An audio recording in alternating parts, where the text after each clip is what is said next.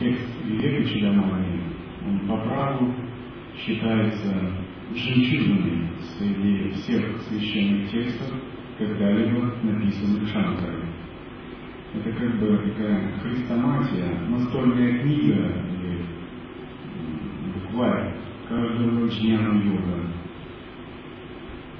И это такая настольная книга, которую можно читать каждый день и размышлять над ней каждый день.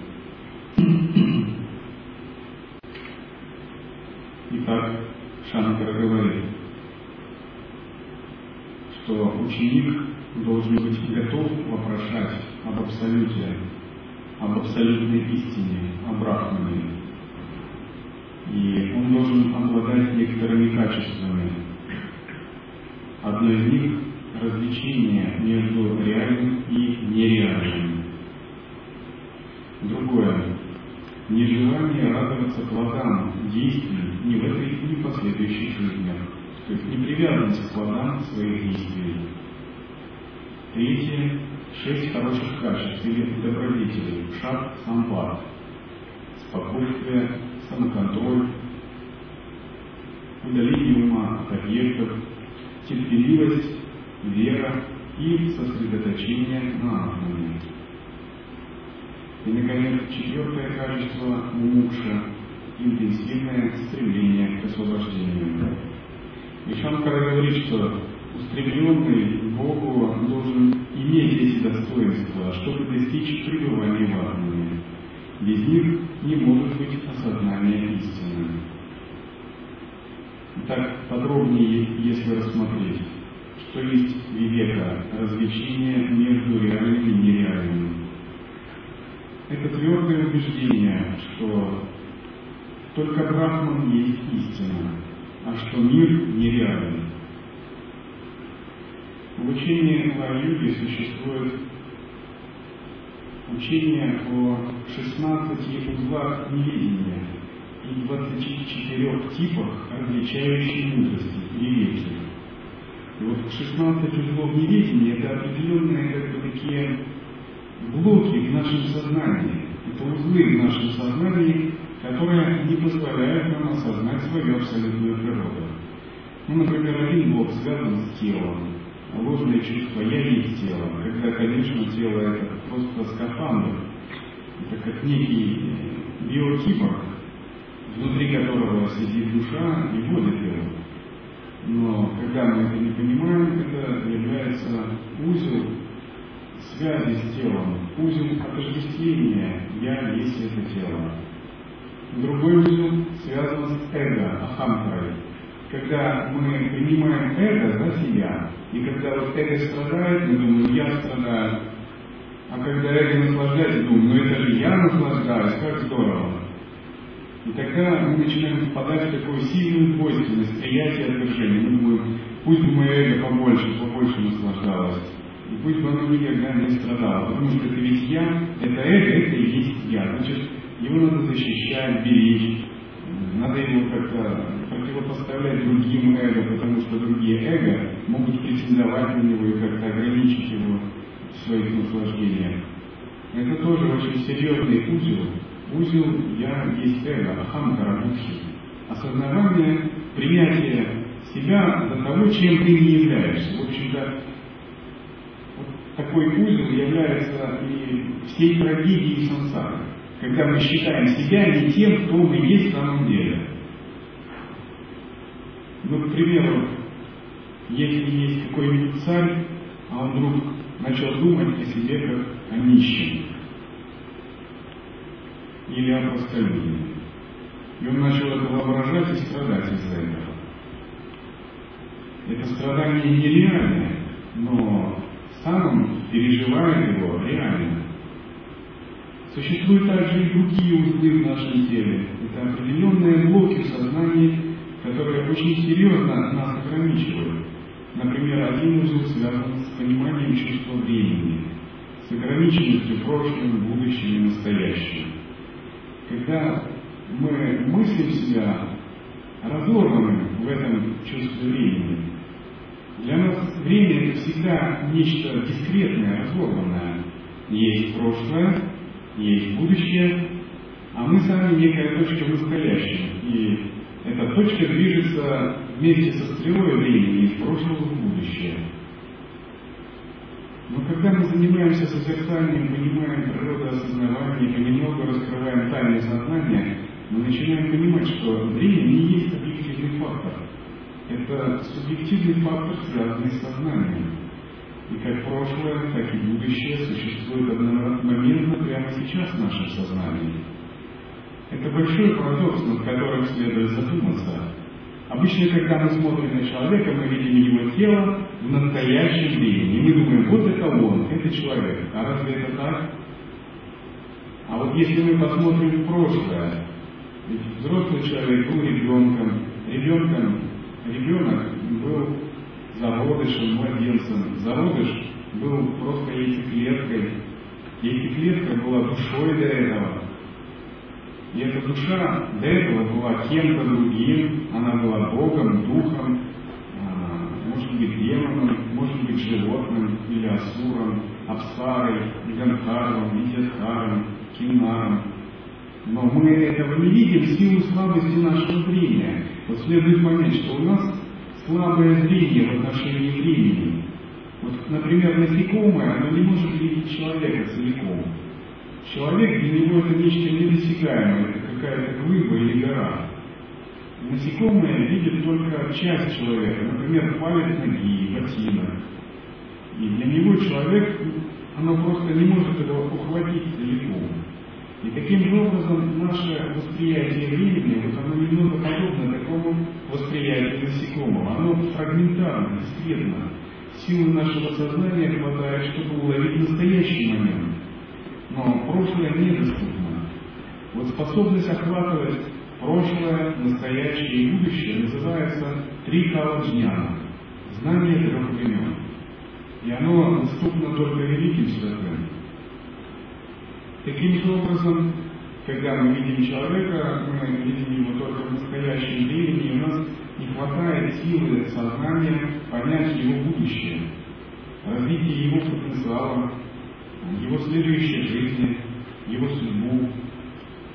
А вот сам человек, это ведь не есть нечто дискретное, это некая такая пространственно-временная труба, одновременно которая имеет и прошлое, и будущее, и настоящее. И, и прошлое, и будущее, и настоящее, они одновременно расходятся в разные стороны до бесконечности. И то, что мы видим сейчас, это всего лишь маленький фрагмент, маленький срез, некая сиюминутная точка. Это просто моментальный снимок, который, в общем-то, не дает полной картины времени. А когда мы входим в единый курс осознавания, внезапно прошлое, настоящее и будущее начинает смешиваться, сливаться. И мы начинаем открывать вот эту пространственно-временную трубу, и тогда каждый человек для нас это загадка. Загадка бесконечной протяженностью в пространстве и времени. Мы уже не можем смотреть на человека как на некое существо, ограниченное просто настоящим моментом. За ним есть бесконечный шлейф будущего, и у него есть бесконечный веер прошлого. Таким же образом, это касается не только человека, а любого существа и любого предмета.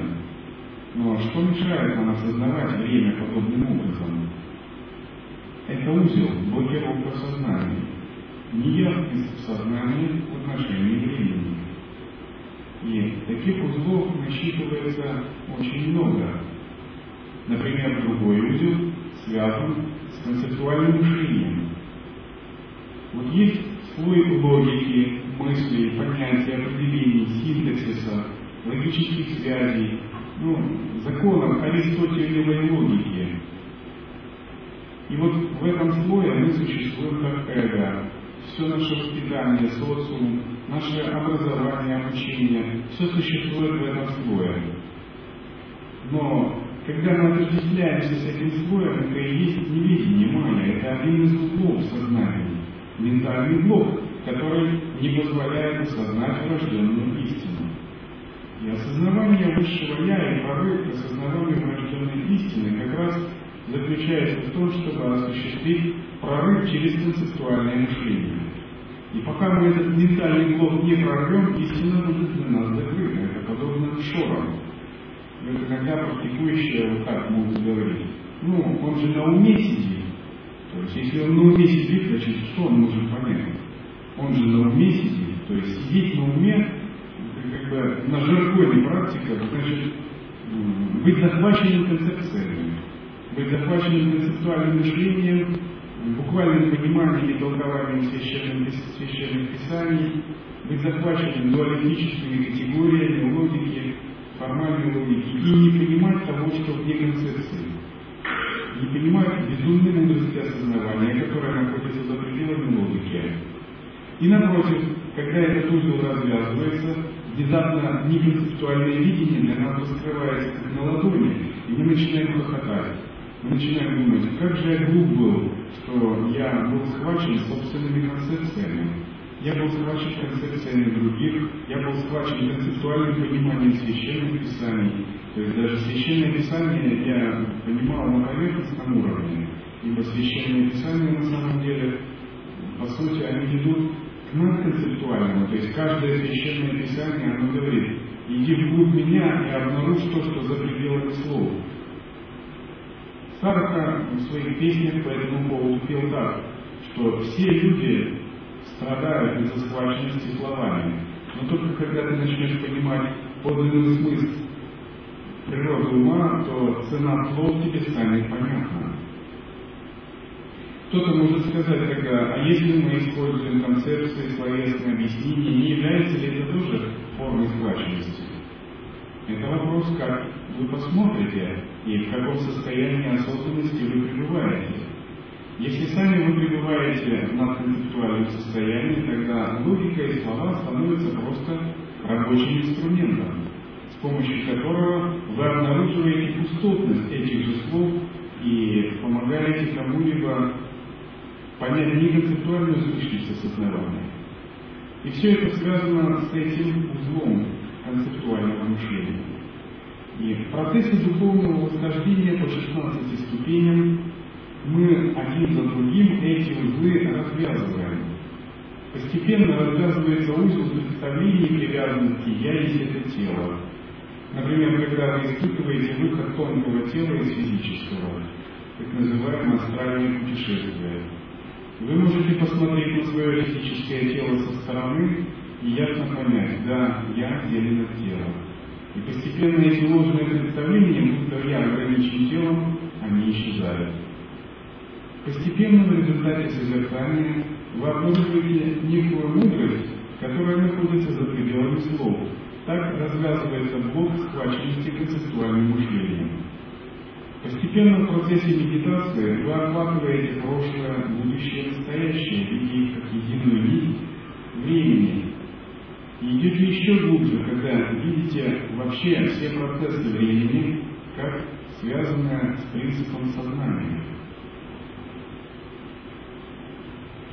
В результате практики зарождаются так называемые 24 великовидения, 24 вида различающей мудрости. То есть эти виды мудрости, виды мудрости появляются, когда узлы видения в нашем сердце, в нашем сознании развязываются. Например, одна различающая мудрость связана с тем, что мы четко убеждаемся, я не являюсь телом. я являюсь чистым осознаванием отдельного питья рабочих. Я не являюсь ни телом, ни чувствами, ни пранами, ни умом.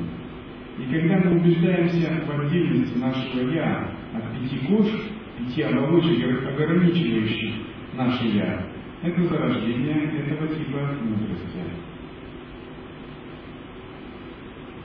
Другой тип различающей мудрости связан с открытием пустотной природы ума. Когда мы убеждаемся на своем опыте, мой ум сам по себе пустотен и представляет собой чистое осознавание, и у этого осознавания нет света, имени, формы, границ, нет концепций, нет ограничений, нет фиксации, и он не находится внутри, не находится снаружи, и мы верим в это и убеждаемся в этом, это зарождается другой тип вивеки, различающий мудрости. И заниматься духовной практикой, устранять невидение, это означает развязывать узлы невидения в своем уме и сердце и увеличивать количество различающих мудростей. И чем больше таких узлов мы развяжем, и чем больше видов различающей мудрости мы накопим, тем ближе и ближе мы становимся на пути к освобождению.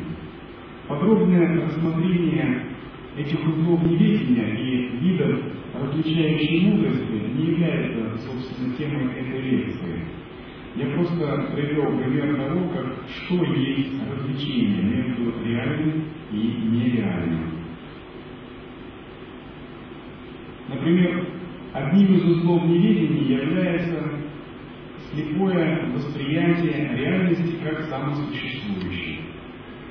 И когда этот узел развязывается, мы начинаем воспринимать реальность иначе. Мы ее понимаем как часть нашего сознания, как неотделимую от нашего сознания. Примерно так же, как сновидение не отличается от того, кто сновидит. Когда человек видит сон, то его сознание проецирует дома, деревья, города, людей. Но эти дома и деревья неотличимы от его сознания и содержатся в его сознании. Все это находится в потоке его сознания. Когда развязывается этот узел невидения, то также и на грубом материальном уровне мы делаем парадоксальное открытие. Это открытие заключается в том, что мы начинаем догадываться о страшной тайне бытия. Оказывается, весь мир является проекцией, проявлением нашего сознания. Это наши мысли воплощаются. Наши мысли и мысли формы притягивают людей, элементы, ситуации, все что угодно, и проявляются таким образом сочетаясь с кармой эго, идущей от прошлой жизни, с кармой местности, рода, нации, семьи и с кармическим видением всего человечества. Тем не менее, весь проявленный мир есть результат определенных типов мышления. Например, данный семинар есть тоже результат нашего мышления. Мы сформировали этот мир мы не являемся отдельными или отчужденными от этого мира. Когда этот тип неведения развязывается, мы получаем доступ к магическому видению мира. Магическое видение мира заключается в том, что человек начинает выступать им в роли властно-волевого оператора, того, кто может изменять этот мир силой сознания уже перестаем быть этими беспомощными существами, которые, словно щепки, несутся в реке времени, несутся, не контролируя ход событий. Мы начинаем пытаться сами изменять этот мир так, чтобы это принесло благо нашей жизни, чтобы мы могли притянуть в нашу жизнь те события, которые мы хотим, и наоборот, изгнать из нашей жизни те события, которые мы не хотим. Путь освобождения есть не что иное, как притягивание в свою жизнь свободы от рождения, старости, смерти, ограничений и прочего. и изгнание из нашей жизни того, что нам не нравится. Старение, болезни, старости, смерти, ограничения времени, пространства и прочее.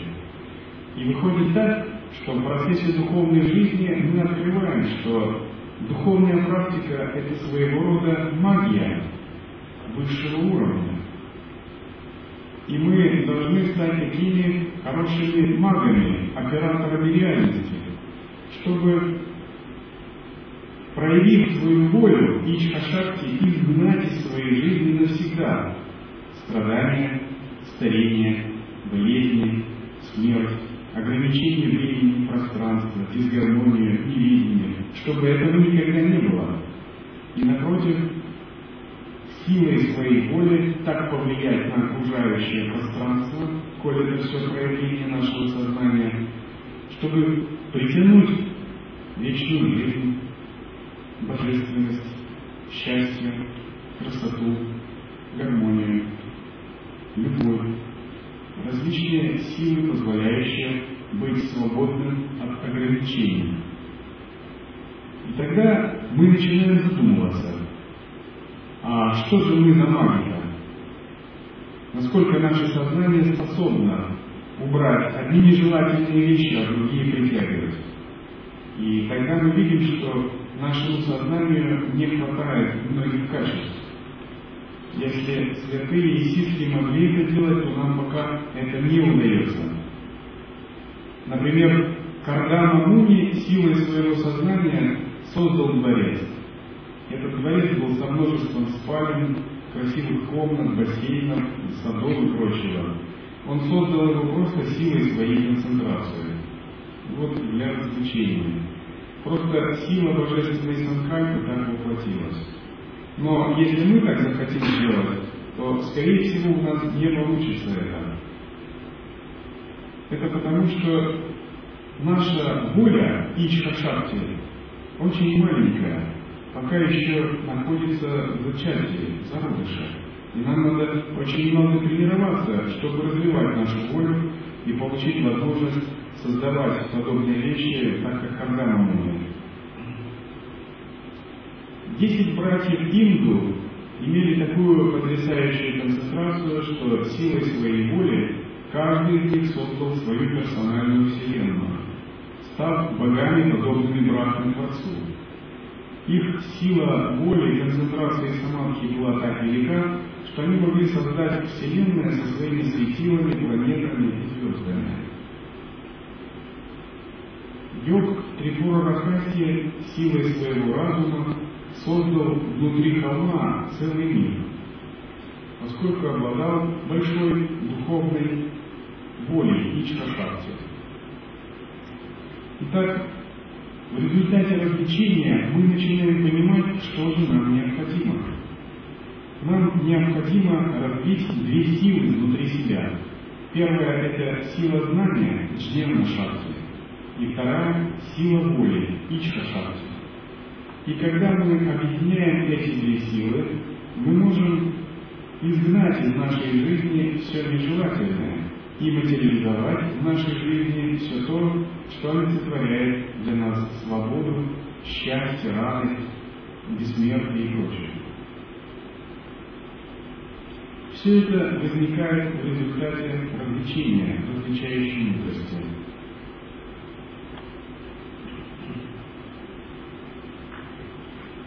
Нежелание радоваться плодам действий означает, что мы глубоко убеждаемся, что все удовольствия, которые переживаются живыми существами вне Брахмана, вне Бога, вне Абсолюта, приходящие, непостоянные, они эфемерные.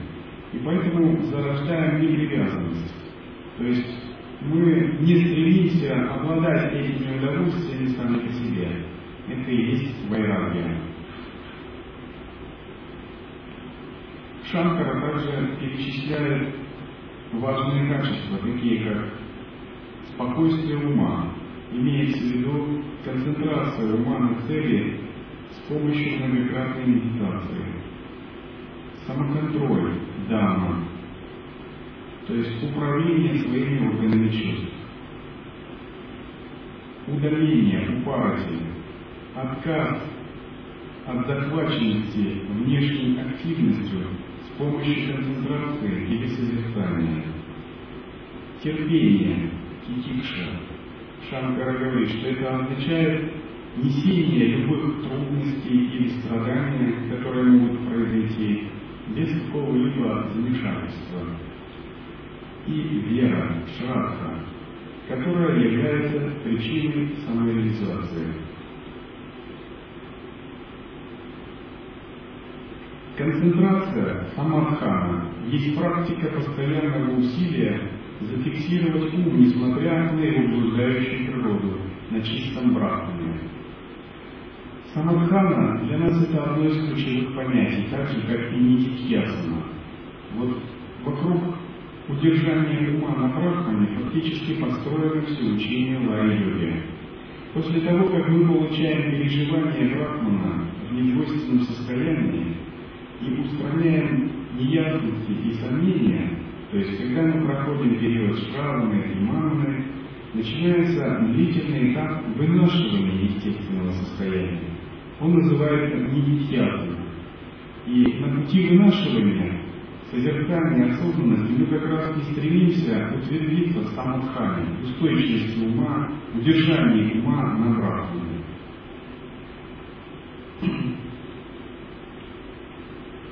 Итак, таковы шесть добродетелей, о которых говорит Шанкара.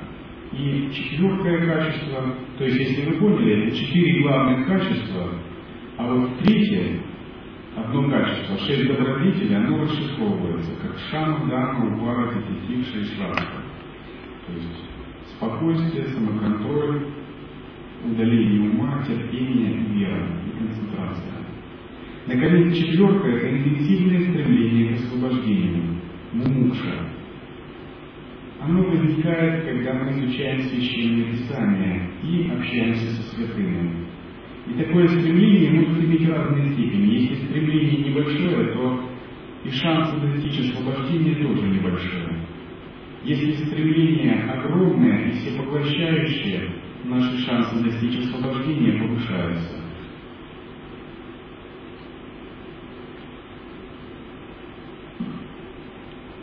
Вообще, вступление на путь освобождения – это некая тайна.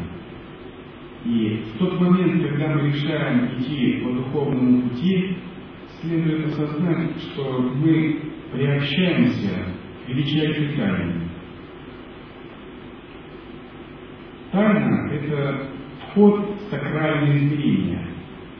Тайна – это часть пути. Часто мы этого не совсем помним или не совсем понимаем. Например, мы смотрим на божеств или на святых, и как бы так можем воспринимать, иногда это поверхностно. Ну, мы думаем, да, здесь это божества, это святые. Но каждое божество и каждый святой, изображенный на иконописных изображениях, это пространство тайны. Заниматься духовной практикой – это осознавать, что ты входишь в сакральное измерение. Ты приближаешься к непостижимой тайне. К тайне, которой, выше которой нет ничего. И принцип постижения сакрального измерения он здесь таков. Самое главное не говорится, самое главное не показывается. И когда мы вступаем на духовный путь, очень важно понять, что означает вот такое вхождение в тайну. Вот в учении есть такое понятие самая. Самая означает поддерживать правильную связь с учением.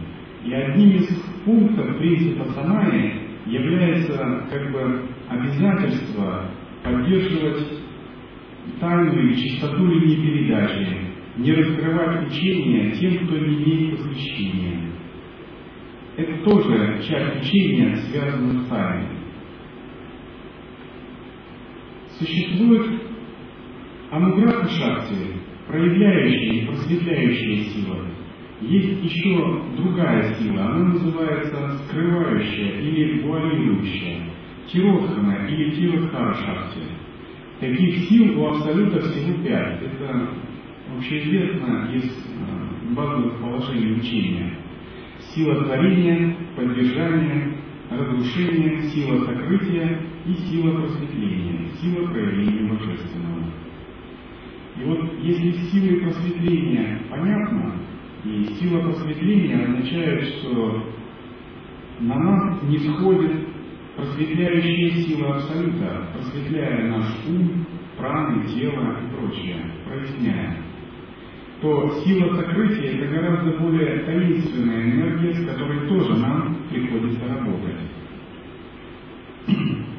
Вот э, среди народных примет иногда есть такая народная примета, что когда вас спрашивают, куда вы идете во время путешествия, куда вы отправляетесь, то не следует отвечать, а отвечают как? Ну, например, за Кудыкиный туда идем. Эта примета связана с тем, что сказать, куда ты направляешься, значит подвергнуть опасности с глаза свою цель. Ну, такая народная примета. Но, в общем, это отражает смысл принципа тайны, принципа сакрального в духовной практике. Когда вы вступаете на духовный путь, когда мы вступаем на духовный путь, мы очень обусловлены. Мы обусловлены пространством, временем, мнением других, социумом, и нам надо вырываться из этого сансары. Но сознание окружающего мира и других людей нас часто очень сильно держит в неких определенных рамках. И мы реагируем на эти рамки и сами все больше утверждаемся в этих рамках, и сами в них начинаем верить. Например, если вы испытываете какой-либо опыт, а потом говорите, я брахман, в неподходящей ситуации, другие люди скажут, а какой ты брахман, мы же знаем тебя. Ты не брахман, ты совершенно ограниченная личность, ограниченный человек. И у вас на душе тоже возникнет такое состояние, да, пожалуй, я ограниченная личность. То есть мы начинаем верить в то, как нас оценивают другие, и эти оценки нас сильно ограничивают. Этим связан принцип тайны и самаи, когда мы входим в пространство сакрального видения. А ведь нам надо из этого пространства вырываться. Принцип тайны означает, что мы сами начинаем решать, кем нам быть, какими нам быть, какими себя называть, какое иметь прошлое, какое иметь будущее, какие себе оценки выставлять. Мы начинаем освобождаться от тех многочисленных ярлыков, которые нас уже успело обвесить. Общество, окружающее, знакомое, семья, наш собственный ум, воспитание. То есть все эти многочисленные ярлыки, мы постепенно начинаем от них освобождаться. Мы начинаем сами решать, что о себе сообщать, как себя называть и кем нам быть. И это большая ответственность, потому что мы начинаем исходить из собственной ясности, мы начинаем понимать, что мы будем теми, как мы себя начнем считать. Вот провидица Ванга однажды сказала ну, одному из посетителей ну, на Даршине, она сказала так, ты будешь тем, кем ты сам себя считаешь. Человек является тем, за кого он сам себя держит.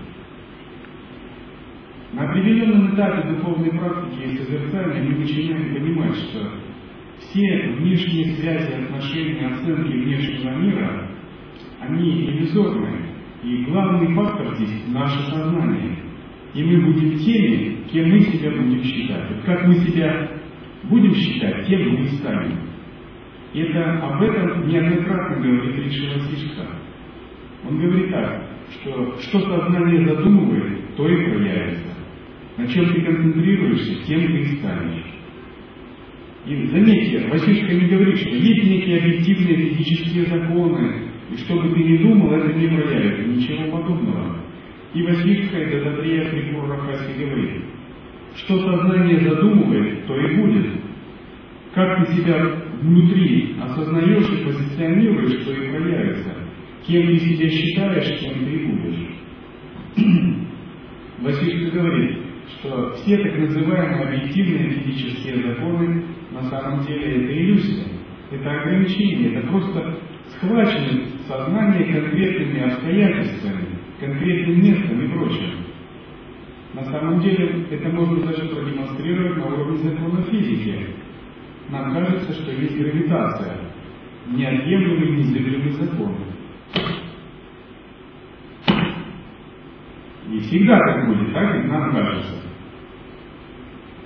Но на самом деле ученые говорят, что гравитации как некой постоянной, как некого незыблемого закона нет. Гравитация это просто искривление пространства и времени массивным физическим телом. В данном случае массивное физическое тело Земля искривляет пространство, притягивая к себе более малые тела. Если бы эта книга была в 10 раз больше Земли, то Земля бы не притягивалась. Если бы мы подняли Землю, она бы шлепнулась на эту книгу. Все это относительно. Это вопрос только массы.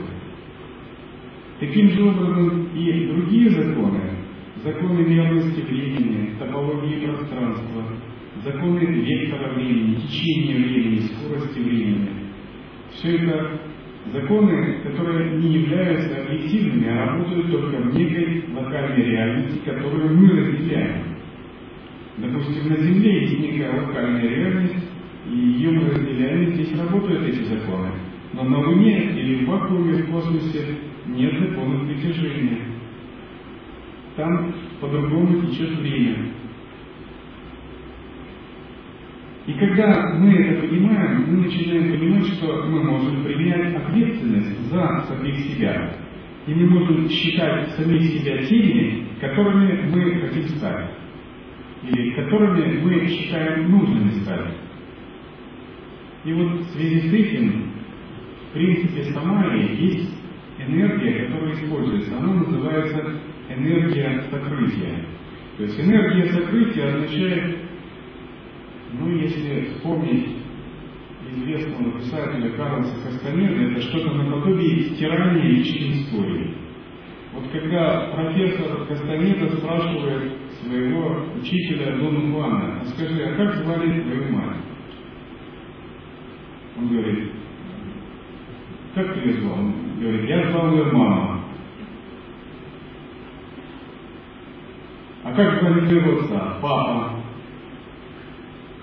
Тот задумался, как бы задать вопрос чуть-чуть по-другому. Хорошо, а как его звали другие? Он сказал, да, а, его звали так, эй, послушай-ка. И когда он так себя вел, то этот профессор Кастанеда начал спрашивать, почему он такой человек странный. А его учитель говорит, потому что я стер свою личную историю, я стер свое прошлое. Потому что если у тебя есть история, тебя ограничивают другие. Тебя ограничивает чужое видение, которое постоянно убеждает себя и других, что ты такой-то, или ты тот-то, ты такой-то. И ты, когда слышишь мнение других, ты тоже в этом убеждаешься. И тоже подпадаешь под это. И это очень похоже мне неоднократно приходилось находить такие интересные параллели. Но когда йогин, допустим, становится лапутой или становится саньяси, он как бы стирает свое прошлое. Он принимает обед отречения от социума. И как бы социум саньяси исторгает. И все ограничения и вопросы прошлого больше его не касаются. И саньяси это уже как бы состоявшийся полностью отреченный йог, который только странствует и живет подобно ветру. Его больше не ограничивает ни социум, ни мнение других, ни что-либо еще. Таким же образом йогин, независимо от того, кем он является, использует подобную энергию для того, чтобы убирать такие ограничения. Вот в связи с этим существует использование энергии сокрытия. Что это означает? Когда сохраняется тайна в отношении учения. Обычно в мире любви принято считать, что если что-то скрывается, это что-то неправильное или плохое. Но в мире духовной жизни может скрываться и хорошее, и правильное, и чудесное. оно скрывается, чтобы его не повредили. И вот боги очень хорошо умеют пользоваться энергией сокрытия, они очень ревностно сохраняют свои тайны. И проникнуть в божественные тайны можно только через преданность, через самаю. Это всегда очень закрытое, очень священное. Нимкароль Бабан как-то э, отругал своего ученика за то, что тот неосторожно описывал свои мистические опыты всем подряд.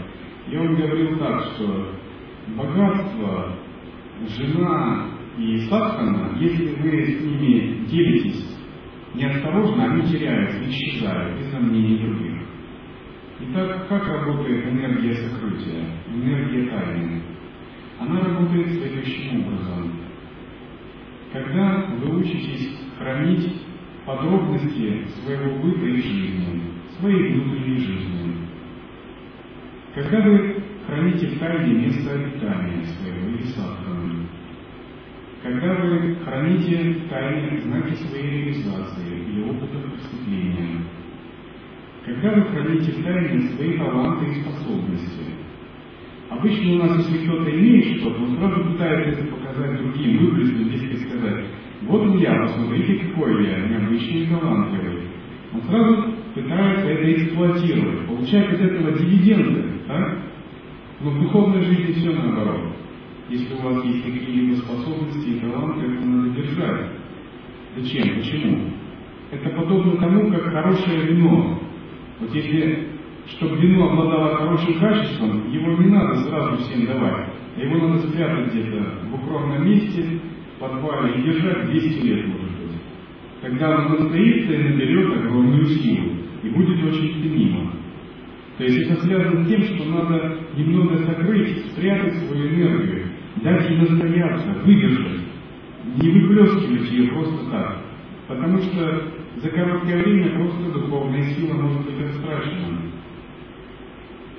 Сокрытие талантов и способностей, ну, сокрытие богатства, если оно есть, это для светских людей, сокрытие своего статуса, своих полномочий, сокрытие садханы, своей духовной практики, сокрытие своего учения, которому следуешь, своего гуру или парампоры, или священных текстов, которые изучаешь, сокрытие текстов, по которым практикуешь, сокрытие методов, которые применяешь, сокрытие подробностей своей личной жизни, прошлого, биографии и планов на будущее. Все это энергия тайны, которой умело должен научиться пользоваться йогин для того, чтобы освободиться от всего того, что связывает его как в социуме, так и в взаимоотношениях. При этом такое сокрытие не означает, что надо стать каким-то скрытным, замкнутым, вовсе нет. Это означает, что вы поддерживаете любовь, открытость и доверие ко всем живым существам. Но есть некие области, которые являются священными, сакральными. И вы просто их не спешите эксплуатировать. Вы не спешите вот так их выплескивать из себя. Вы их как бы держите при себе, вы настаиваете их. Если у вас появились способности, вы их немного придерживаете, давая им развиться. Если у вас появилась мудрость или благословение богов, или какие-то видения, или у вас появились какие-то полномочия, или вы видите какую-то практику, вы не спешите это обнародовать, вы это держите немного при себе. Вот такое поддержание тайны, принципа тайны, это и есть часть практики самая. И оно важно, особенно в учении тантризма, в практике тантры. Что происходит за счет этого? Ну, это такая настоящая глубокая практика. Если вы храните в тайне метод, этот метод начинает давать вам силу и начинает работать. Если вы храните опыт в тайне, опыт начинает набирать силу. И в связи с этим иногда берутся определенные обеты хранения тайны. Допустим, на один год, на три года, пять лет, семь лет, двенадцать лет и так далее. И чем больше что-либо хранится, тем больше тайну тем большую силу оно набирает. Например, если человек хранит э, тайну в отношении своего богатства, то оно прибавляется, оно увеличивается. Ну, это общеизвестно. И наоборот, если он распространяется везде о своем богатстве, оно постепенно на него уходит. Почему? Потому что на квантовом уровне, то есть на уровне тонких влияний сознания, могут быть приняты других тоннелей реальности, которые могут просто помешать этому.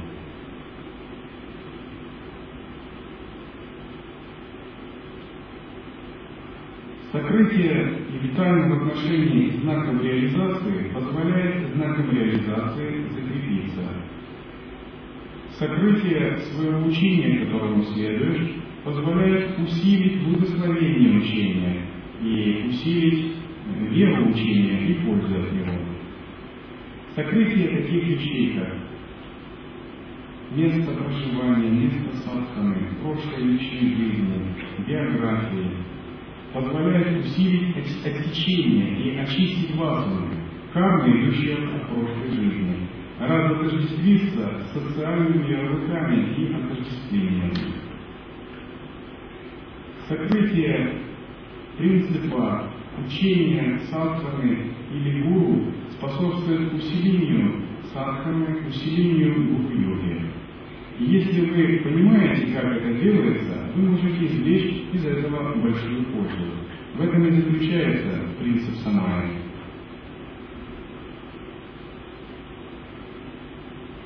Когда что-либо сокрывается, оно как бы окутывается энергией трансцендентного, не сформулированного, не концептуального, не проявленного и остается вне всяких достигаемых влияний. За счет этого набирает свою силу. Таким образом устраняются различные греховные реакции, очищаются васаны и очищается самая. И вот если вы что-то хотите усилить, просто в отношении этого дается обязательство соблюдать тайну. Когда вы даете себе такое обязательство и соблюдаете его некоторое время, оно обязательно усиливается. И йогин – это тот, кто имеет в своем распоряжении две такие энергии. Энергию просветления, ануграха шакти, и энергию сокрытия, тиротхана шакти. И он как бы учится соблюдать баланс этих энергий в целях развития просветления. И как работает энергия тайны, энергия самая? На первой стадии такому человеку начинают помогать духи в развитии его намерений. На второй стадии он начинает получать благословение божеств. На третьей стадии открывается истинная сущность того, в отношении чего дается обед самая или обед сокрытия. На четвертой стадии растворяются васаны, нечистые кармы, связанные с тем, в отношении чего дается обязательство. На пятой меняется судьба. Растворяются глубокие васаны и происходит полное разотождествление. На шестой обретаются различные духовные силы. Считается, что покровительницей метода сохранения тайны самой является богиня Мухишвари, Бухи означает тайна. Швали означает владыка тайны или владыка таинственного.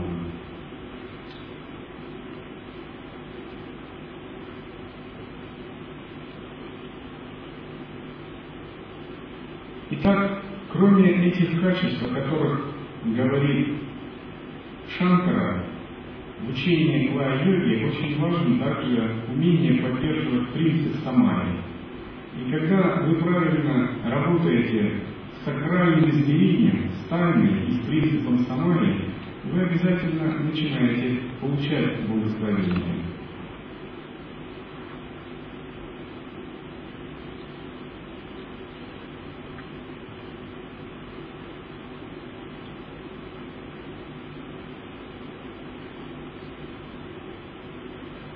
Из всех средств, ведущих к освобождению, Факти или преданность наилучшая. И это факти означает поиск истины собственного «я».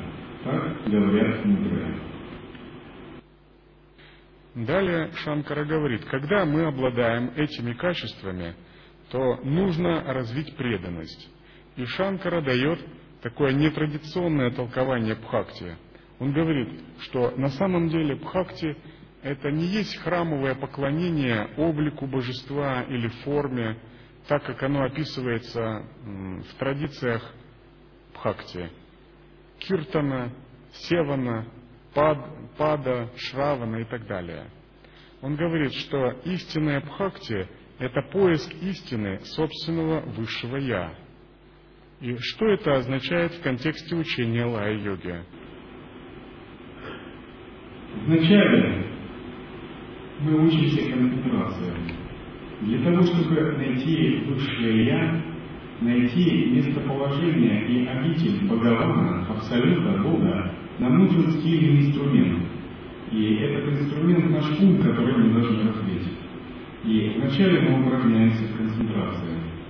Когда наша концентрация обрела достаточную силу, например, мы можем течение часа сосредотачиваться на пламени свечи или точке, следует переходить к медитации. В медитации мы обнаруживаем пустоту своего собственного сознания и раскрываем неконцептуальное мышление. Когда мы можем поддерживать медитацию хотя бы на уровне первой схемы, это знак того, что мы можем переходить к следующей стадии внимательности и получим пользу. Внимательность означает, что мы поддерживаем полноту внимания в отношении тела, внешнего мира или чего-либо еще. Наконец, когда мы прошли вот эти подготовительные методы, концентрация, медитация, внимательность, мы по-настоящему созрели для Шанхари Мудры. Шанхари Мудра означает, что мы начинаем созерцать. Созерцание не есть фиксация ума на чем-либо. Это не концентрация, это не остановка мыслей. Созерцание есть процесс пребывания в обнаженном осознавании, в распахнутости.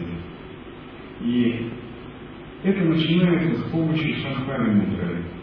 Когда мы немного получили опыт созерцания в Шанхари Мудре, мы готовы к тому, чтобы практиковать естественное созерцание, естественную осознанность движения, с опорой на санкарпу или без опоры.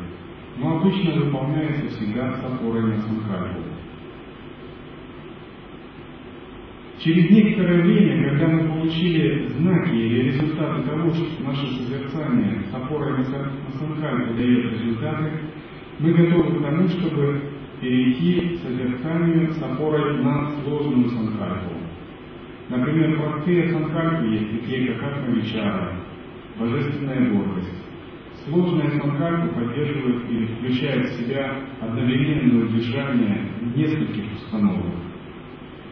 И когда мы прошли практику со сложной санкальпой, мы готовы к тому, чтобы поддерживать принцип осознанности без опоры, без каких-либо ограничений. Просто естественную осознанность как таковую. И на этой стадии появляется рождение. То есть, пока мы поддерживаем санкарпу, работаем с санкарпой, она нам очень нужна. Это называется вынашивание. Но когда мы можем поддерживать санкарпу, а можем и не поддерживать, это уже настоящее рождение, когда пережито естественное состояние.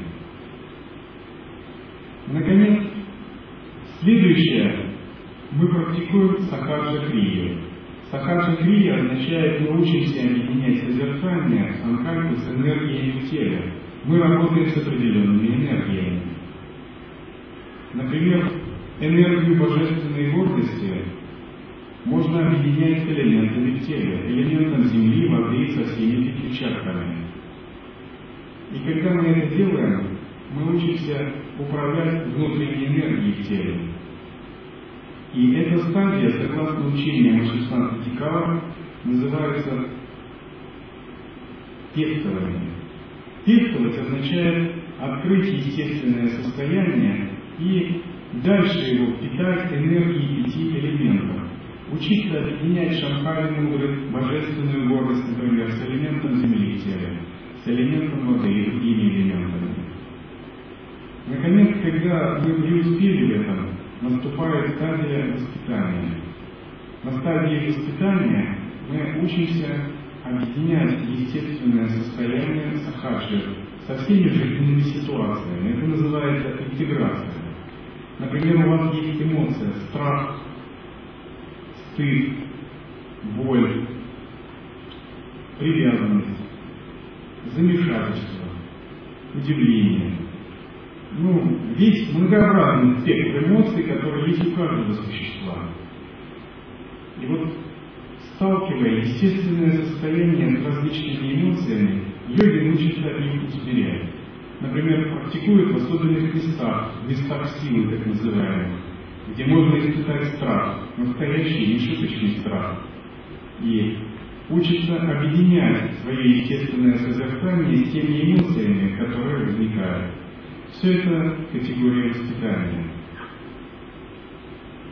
Наконец, на следующей стадии, стадии закалки, он закаляет свое естественное созерцание в особо каких-то трудных условиях. Это как испытание ситхов. Эти трудные условия, например, могут быть усмирение вредоносных существ, проявление ситхи, медитация в особых местах силы, когда действительно нужно показать силу своей духовной реализации. Таким образом развивается путь естественного созерцания и поиск истины собственного «я» на пути учения Майя-йоги. И для нас все это означает преданность. Преданность естественному состоянию, которое развивается от одной ступени к другой.